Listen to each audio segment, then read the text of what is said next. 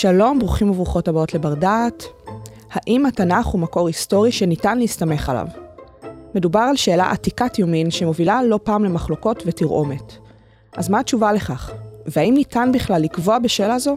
מי שיעזור לנו להבין האם התנ"ך הוא מקור היסטורי מדויק הוא פרופסור יהושע ברמן מהמחלקה לתנ"ך. שלום יהושע.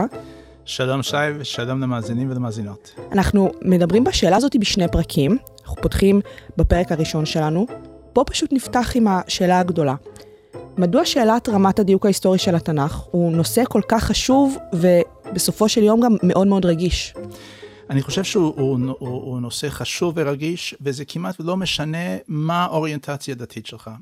אם אתה אדם דתי כמוני, אני לטובת העניין גם רב בישראל, אז, אז לכאורה אז זה, זה האושיות של כל המסורת שלנו.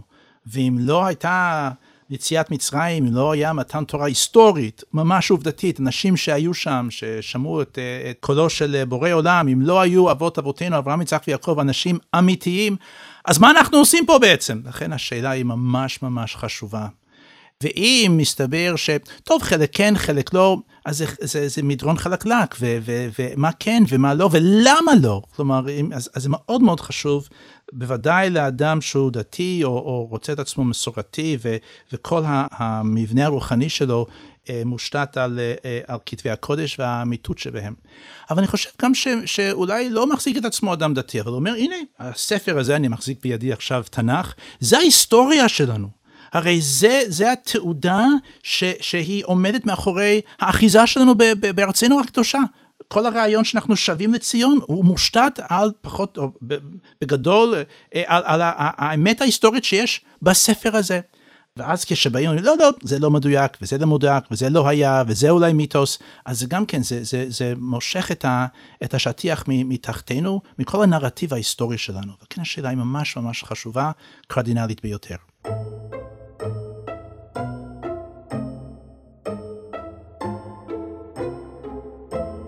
אם כך, חשיבות השאלה מובנת. אבל יש דברים שמובילים בכלל לתהייה הזאת. אתה גם מתייחס לזה בספר החדש שאתה מוציא, לעובדה שבספר התנ"ך שלנו, כשאנחנו רוצים לבחון אותו כמקור היסטורי, אנחנו מתקשים בין היתר בגלל שהוא לא מתייחס לעצמו כמקור היסטורי. הוא לא מדבר על התכנים שלו כאיזה שהן עובדות, או לחילופין כאיזה שהן מקורות מבוססים. איך אנחנו פותרים את השאלה הנוכחית, את השאלה הזאת? אוקיי, okay, אז באמת הסוגיה שאנחנו נדרש, אה, נדרשים אליה היום זה מתוך אה, ספרי החדש, אני מאמין, ביקורת המקרא, האמת ההיסטורית וי"ג עיקרי האמונה. אנחנו עושים את, ה, את השידור הזה בשני פרקים, כי לפני שאנחנו ניגשים לשאלה שבאמת מעניינת אותנו, רמת הדיוק ההיסטורי שיש לנו בתנ"ך, אנחנו צריכים לדבר על המונח היסטוריה קודם. אה, ולנתח אותו. דבר שהוא מאוד אינטואיטיבי לנו, אבל כלל לא ברור שהיה אינטואיטיבי לקדמוננו, כולל אבותינו בתקופת המקרא. כדי, כדי להמחיש את העניין, אני, אני רוצה לשים משהו על השולחן שהוא מפתיע ביותר. מילים שהם הם ממש שגורים בפינו, הם, הם שגרת היום-יום שלנו. מילים כגון עובדה, בדיה, פיקציה. הם מילים שאינן קיימות, לא בתנ"ך ולא בתלמוד ולא במדרשים. קדמונות כנראה לא ידעו את המילים. זה לא אומר ש, שלא היה אמות מידה, אמות ושקר, היו להם, אבל, אבל היינו מצפים שאנחנו מדברים פה על קטגוריות אה, תפיסתיות, שהן שוות לכל נפש בכל עת ובכל מקום. יש הרבה דברים שהם ככה, דברים שאנחנו מגלים ש, שחשבנו שהם אה, אה, מובנים, שהם חייבים להיות אוניברסליים בכל מקום, בכל עת, ו- ו- ולא היא. אתן רק עוד דוגמה אחת, וזה כנראה לפודקאסט אחר. המונח אמונה כשם עצם, אמונה, יסוד, עיקר, או אמונות ודעות, כפי שכתב uh, רב סעדיה גאון, הראשון שכתב על פילוסופיה יהודית. המילים האלו שמניתי עכשיו, אמונה, עיקר, יסוד, דעות, המילים האלה לא קיימות, לא בתנ"ך ולא, ולא בתלמוד ובמדרש. זאת אומרת. שבמובן מסוים קצת קשה לעשות את ההשוואה הזאת, בדיוק, או לבחון אנחנו, את זה, כן, זה לא פייר. כן, אנחנו צריכים בעצם להבין שהתפיסות שלנו הן תלות מקום וזמן, ועלינו להסיר אותן ולנסות איכשהו אה, אה, לפנות את השטח, להסיר את עצמנו ולראות איך הם חשבו על הסוגיות האלה. וזו המטרה הראשונה שלנו בפרק הראשון, להבין איך קדמונים בכלל כן, חשבו, כשהם סיפרו על העבר, לכאורה הם מספרים מה שאנחנו מכנים היסטוריה, עוד מילה שלא קיימת, לא בתורה ולא בתנ"ך ולא אצל אה, אה, חכמים. מה הם חשבו שהם כותבים, ואיך זה אולי דומה אבל גם שונה ממה שאנחנו עושים היום.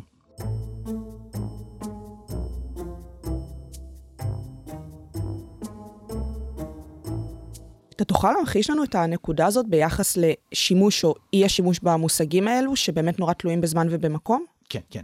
עכשיו, אני, אני מציע, בוא, בוא, בוא נקרא קטע מספר היסטורי, שכולנו מבינים שהוא ספר היסטורי. יש לי פה קטע מספרו של אה, מיכאל אורן, מייקל אורן, שהיה שגריר אה, אה, ישראל בוושינגטון בתקופת אובמה. הוא כתב רב מכר, שישה ימים של מלחמה, מלחמת ששת הימים. אז אני רוצה לקרוא קטע ממה שהוא כותב, אז ננתח מה הם ההנחות כשאנחנו קוראים כזה קטע. הנחות שאולי אנחנו בכלל לא חושבים עליהן, אבל זה חשוב להניח את ההנחות האלה על השולחן.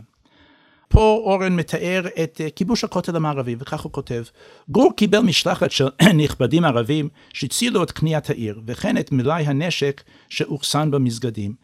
למרבה הפתעתן שחרר אותם מוטה ואפשר, ואפשר להם לחזור לבתיהם. אך הוא וסגל הקצינים שלו לא ידעו איך להגיע לכותל המערבי, ונאלצו לבקש הדרכה מערבי זקן.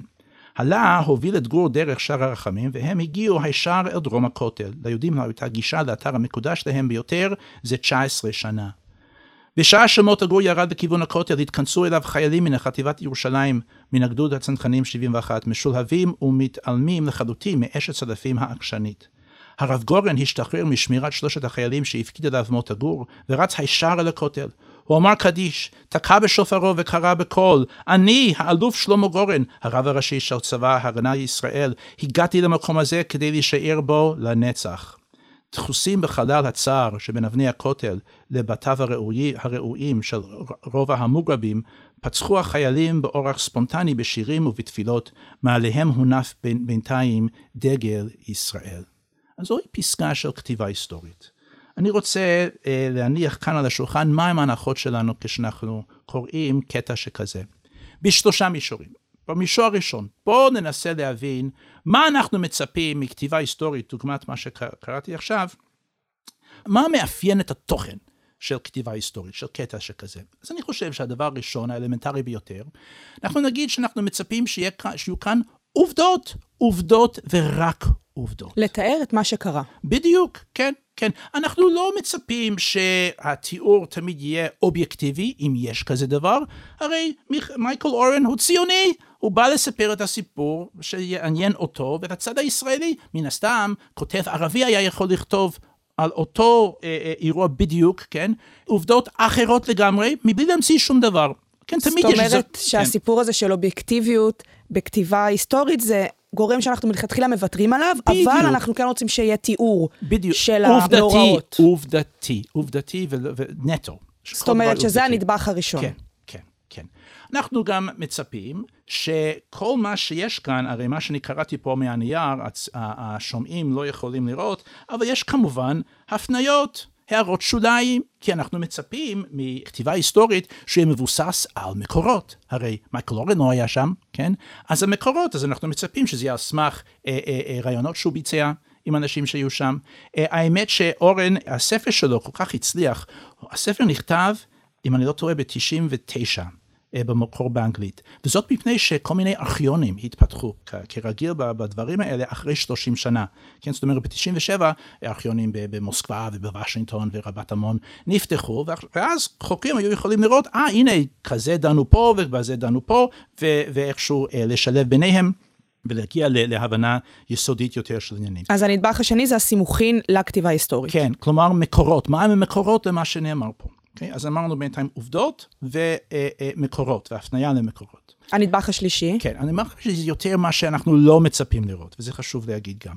אם אני לא טועה, הצנחנים הגיעו לכותל בסביבות השעה 10 בבוקר.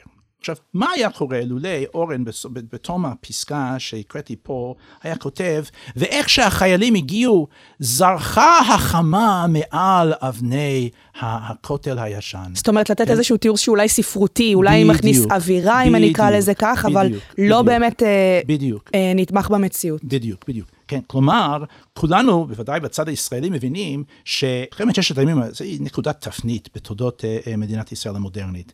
אבל לא היינו רוצים, גם אלה מאיתנו שמציינים את היום הזה ורואים בו uh, אירוע דרמטי וגדול, אפילו אולי אפילו דתי ורוחני. אנחנו, כשאנחנו קוראים כתיבה היסטורית, אנחנו לא היינו רוצים שמייקל אורן יכתוב כזה דבר, היינו אומרים, לא, אם זה, אם, אם כך כתבת, אז רגע, אז אם זה לא בדיוק, אז מה עוד פה לא בדיוק? כן, לבוש, דברים שמוסיפים, כן, לא, לאווירה, לא, לא, למסר, לא, רק תגיד לנו את העובדות. כל השאר אנחנו נפרש לעצמנו. אל תלביש שום דבר, שום דבר אפילו הקטן ביותר, מעבר לעובדות. זאת אומרת שזה כן נשאר יחד עם הנדבך של עובדות, mm-hmm. שאנחנו באמת רוצים שהכתיבה תהיה נתמכת בעובדות, אבל כן אתה מדגיש כאן את הנקודה הזאתי של לא להוסיף דברים שבאמת לא קשורים לתוכן. Mm-hmm. Mm-hmm. כן. כן. ובנוסף, זה יהיה אולי הדבר הרביעי, אבל זה גם כן בדיוק מה שאת אמרת, שי, שלא קשור לטוקן. גם לא היינו רוצים לראות שבסוף פסקה שכזו, אשר כתוב פה, מעליהם הונף בינתיים דגל ישראל, לא היינו רוצים לראות אה, שאורן מוסיף משפט כגון, ועל כן כל יהודי ויהודי חייב לציין את יום, את יום שחרור ירושלים, כ"ח באייר, אה, מדי שנה בשנה. עכשיו, אני אדם דתי, ואני בעצמי כן מציין את היום הזה בצורה זו או אחרת, כן? אבל אני לא הייתי רוצה בכתיבה היסטורית לראות קריאה אליי מה להאמין, מה לעשות, בעקבות התיאור ההיסטורי שלו. אתה רוצה שבעקבות הכתיבה ההיסטורית שלך, אנשים יסיקו את מסקנותיהם בעצמם. בדיוק, בדיוק. אני חושב שכולנו מצפים ככה בכתיבה היסטורית, אוקיי? Okay? אז אלה הן ההנחות שלנו לגבי התוכן של כתיבה היסטורית.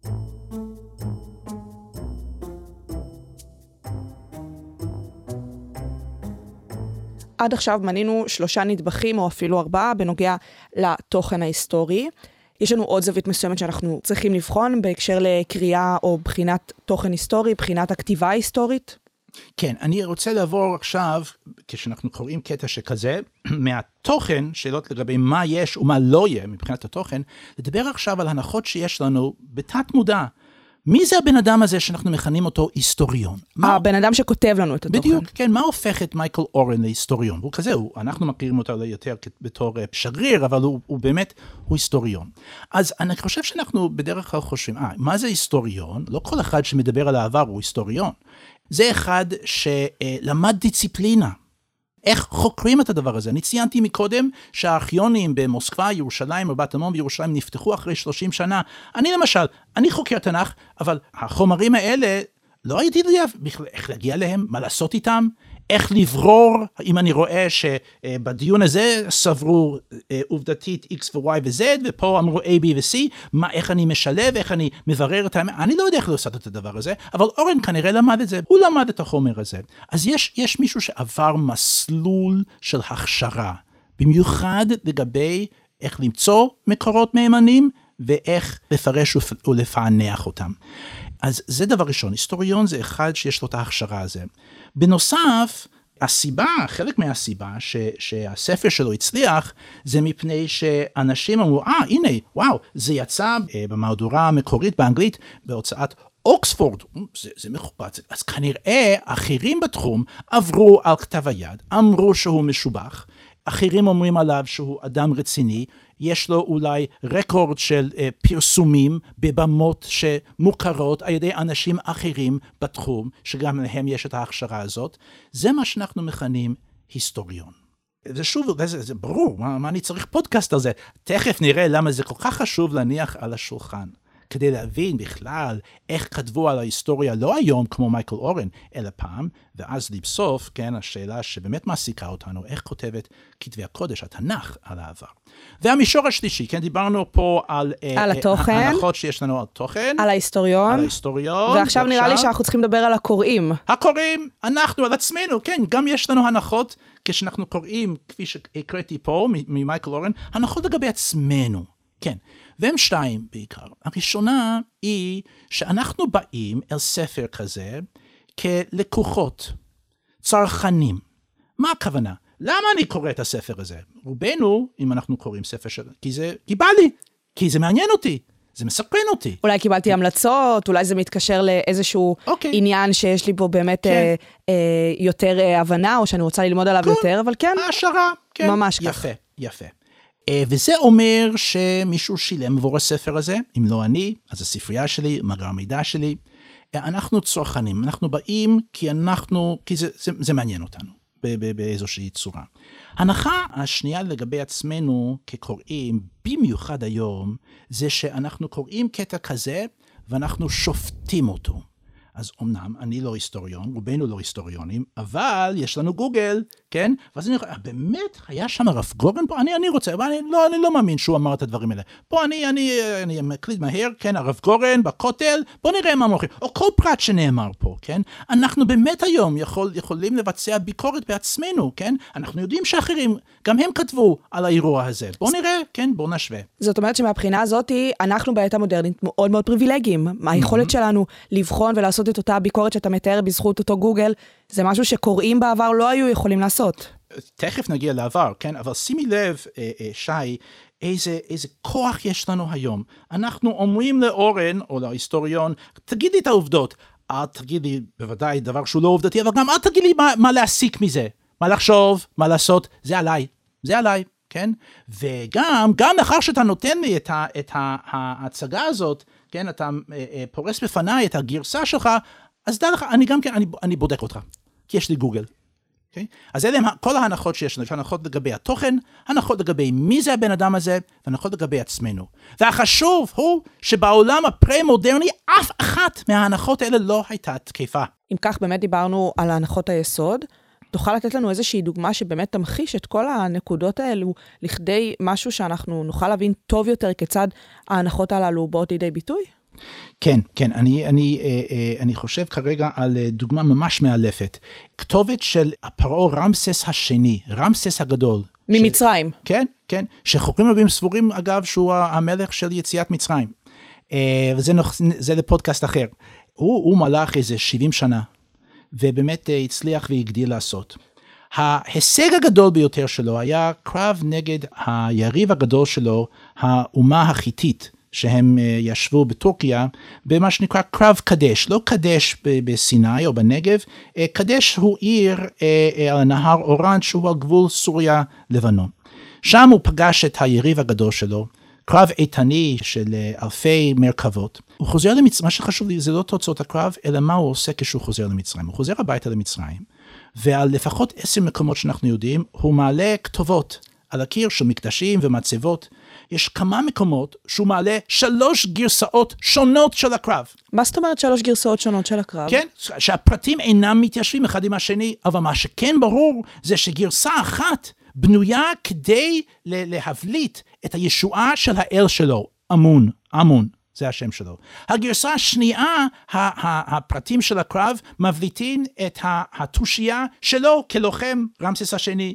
והגרסה השלישית הפרטים שם מבליטים את הגבורה של אחד הגייסות שלו. אז איך אנחנו הקרב. בתור קוראים ביקורתיים של ההיסטוריה מתייחסים okay. אוקיי. לכך שמדובר על שלוש גרסאות כן. שונות? אז אף אחד מבית קדם לא שאל, רגע, רמסס, מה קורה פה? מה קרה באמת? לא שאלו את השאלה הזאת. באו כדי ללמוד את הלקחים. וזה כן מערפל קצת את היכולת שלנו לדעת בדיוק כן מה קרה שם. כלומר, יש תמימות דעים, כן, בין הגרסאות שהיה קרב ממש גדול בין רמסס, בין החיטים, הוא ניצח, כן? מעבר לכך, כמה גרסאות שונות, כן? ולא נוכל באמת אולי לדעת מה באמת היה שם. אבל זה החשיבה, כן? אף אחד לא דורש פה. חשוב מה, מה מלמדים מתוך הסיפור, אוקיי? ליבה אמיתית, מסביב קצת לייפות, קצת לבוש, אבל זה לגמרי לגמרי לפי כללי המשחק.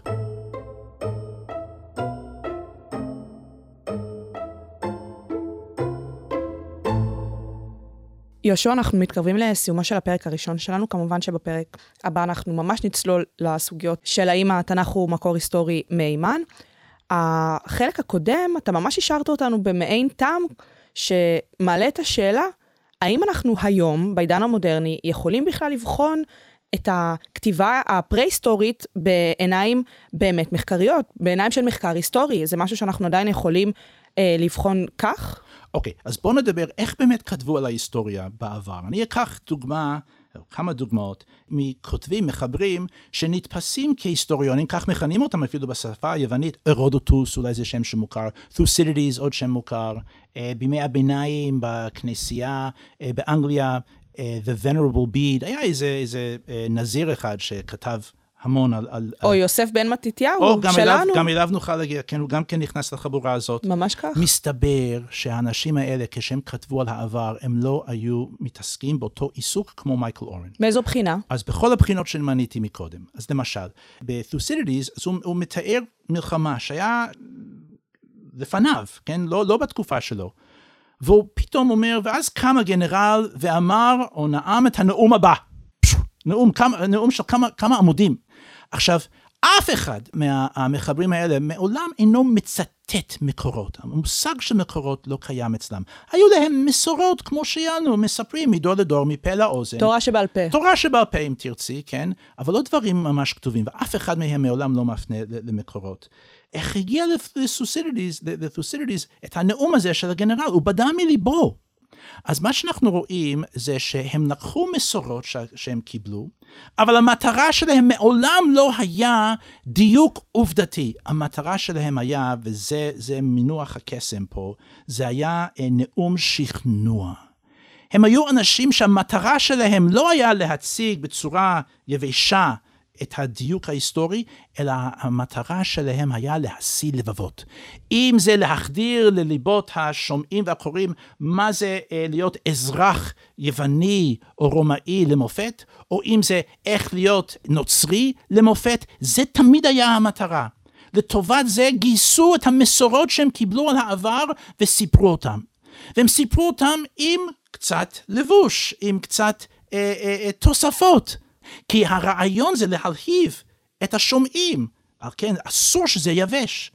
ואף אחד מעולם לא שאל, רגע, רגע, רגע, איך ידעת את הנאום הזה של הגנרל? זה, זה לא עלה, אף אחד לא התייחס ככה. כך שהם האמינו שמה שהם מספרים באמת קרה, אבל נתנו לעצמם את הגמישות, את המרחב הזה, לייפות קצת את הסיפור, כדי שהוא ישלהב, ילהיב את השומעים. על כן, הוא לא רק עובדתי, הוא מבוסס על איזושהי ליבה עובדתית, אבל בהחלט יש תוספות מסביב. לא אחת המחברים האלה מסיימים ואומרים, על כן, שומע יקר או קורא יקר, עליך להרגיש ככה, או ללמוד את הלקח הבא. זה כל הרעיון. דבר שאמרנו שאסור למייקל אורן לעשות. על כן, התוכן הוא שונה, הוא לא רק עובדתי, הוא לא מבוסס על מקורות, לפחות שלא מפנים אליהם, מותר התוספות מסביב במידה מסוימת, וגם הקריאה לציבור מה לעשות, מה להסיק מתוך הסיפור שהוא סיפר. לגבי המחברים עצמם, שהיום אנחנו מכנים אורן היסטוריון, הם לא היו היסטוריונים, הם לא עברו שום הכשרה. הם מיש... כינו את עצמם היסטוריונים אבל בתקופתם? כן, כי הם כתבו על העבר, אבל לא היה להם אותה, אותה הבנה של מה זה היסטוריון כמונו.